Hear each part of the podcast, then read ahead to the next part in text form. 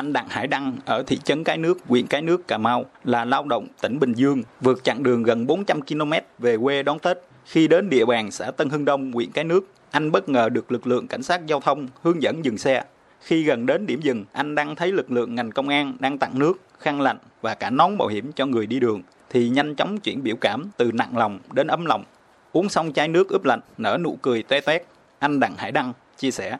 Anh em tiếp sức như vậy em cũng cảm thấy là trong lòng rất là phấn chấn, cũng như là cảm thấy được sự quan tâm của các anh em công an. Tôi hết sức là cảm ơn những tấm lòng nồng nàn với nhân dân.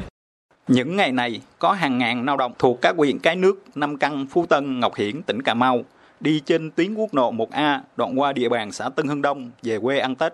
Lực lượng đội cảnh sát giao thông số 2 thuộc phòng cảnh sát giao thông công an tỉnh Cà Mau đóng quân trên địa bàn đã vận động nguồn xã hội hóa để tổ chức tiếp sức bà con về quê. Chị Lê Diễm My ở thị trấn Nam Căn, huyện Nam Căn, lao động từ tỉnh Long An trở về ăn Tết, bày tỏ. Về quê ăn Tết thấy là vui, mấy anh nhiệt tình với tụi em, cho nước, cho nón cho mình an toàn rồi á. Em cũng cảm ơn mấy anh nhiều. Chúc mấy anh ăn Tết vui vẻ. Ngoài được tặng khăn, nước suối ướp lạnh, nhiều lao động về quê ăn Tết đội nón bảo hiểm không đảm bảo chất lượng. Lực lượng làm nhiệm vụ đã nhắc nhở và tặng nón bảo hiểm đúng quy định để đảm bảo an toàn tham gia giao thông.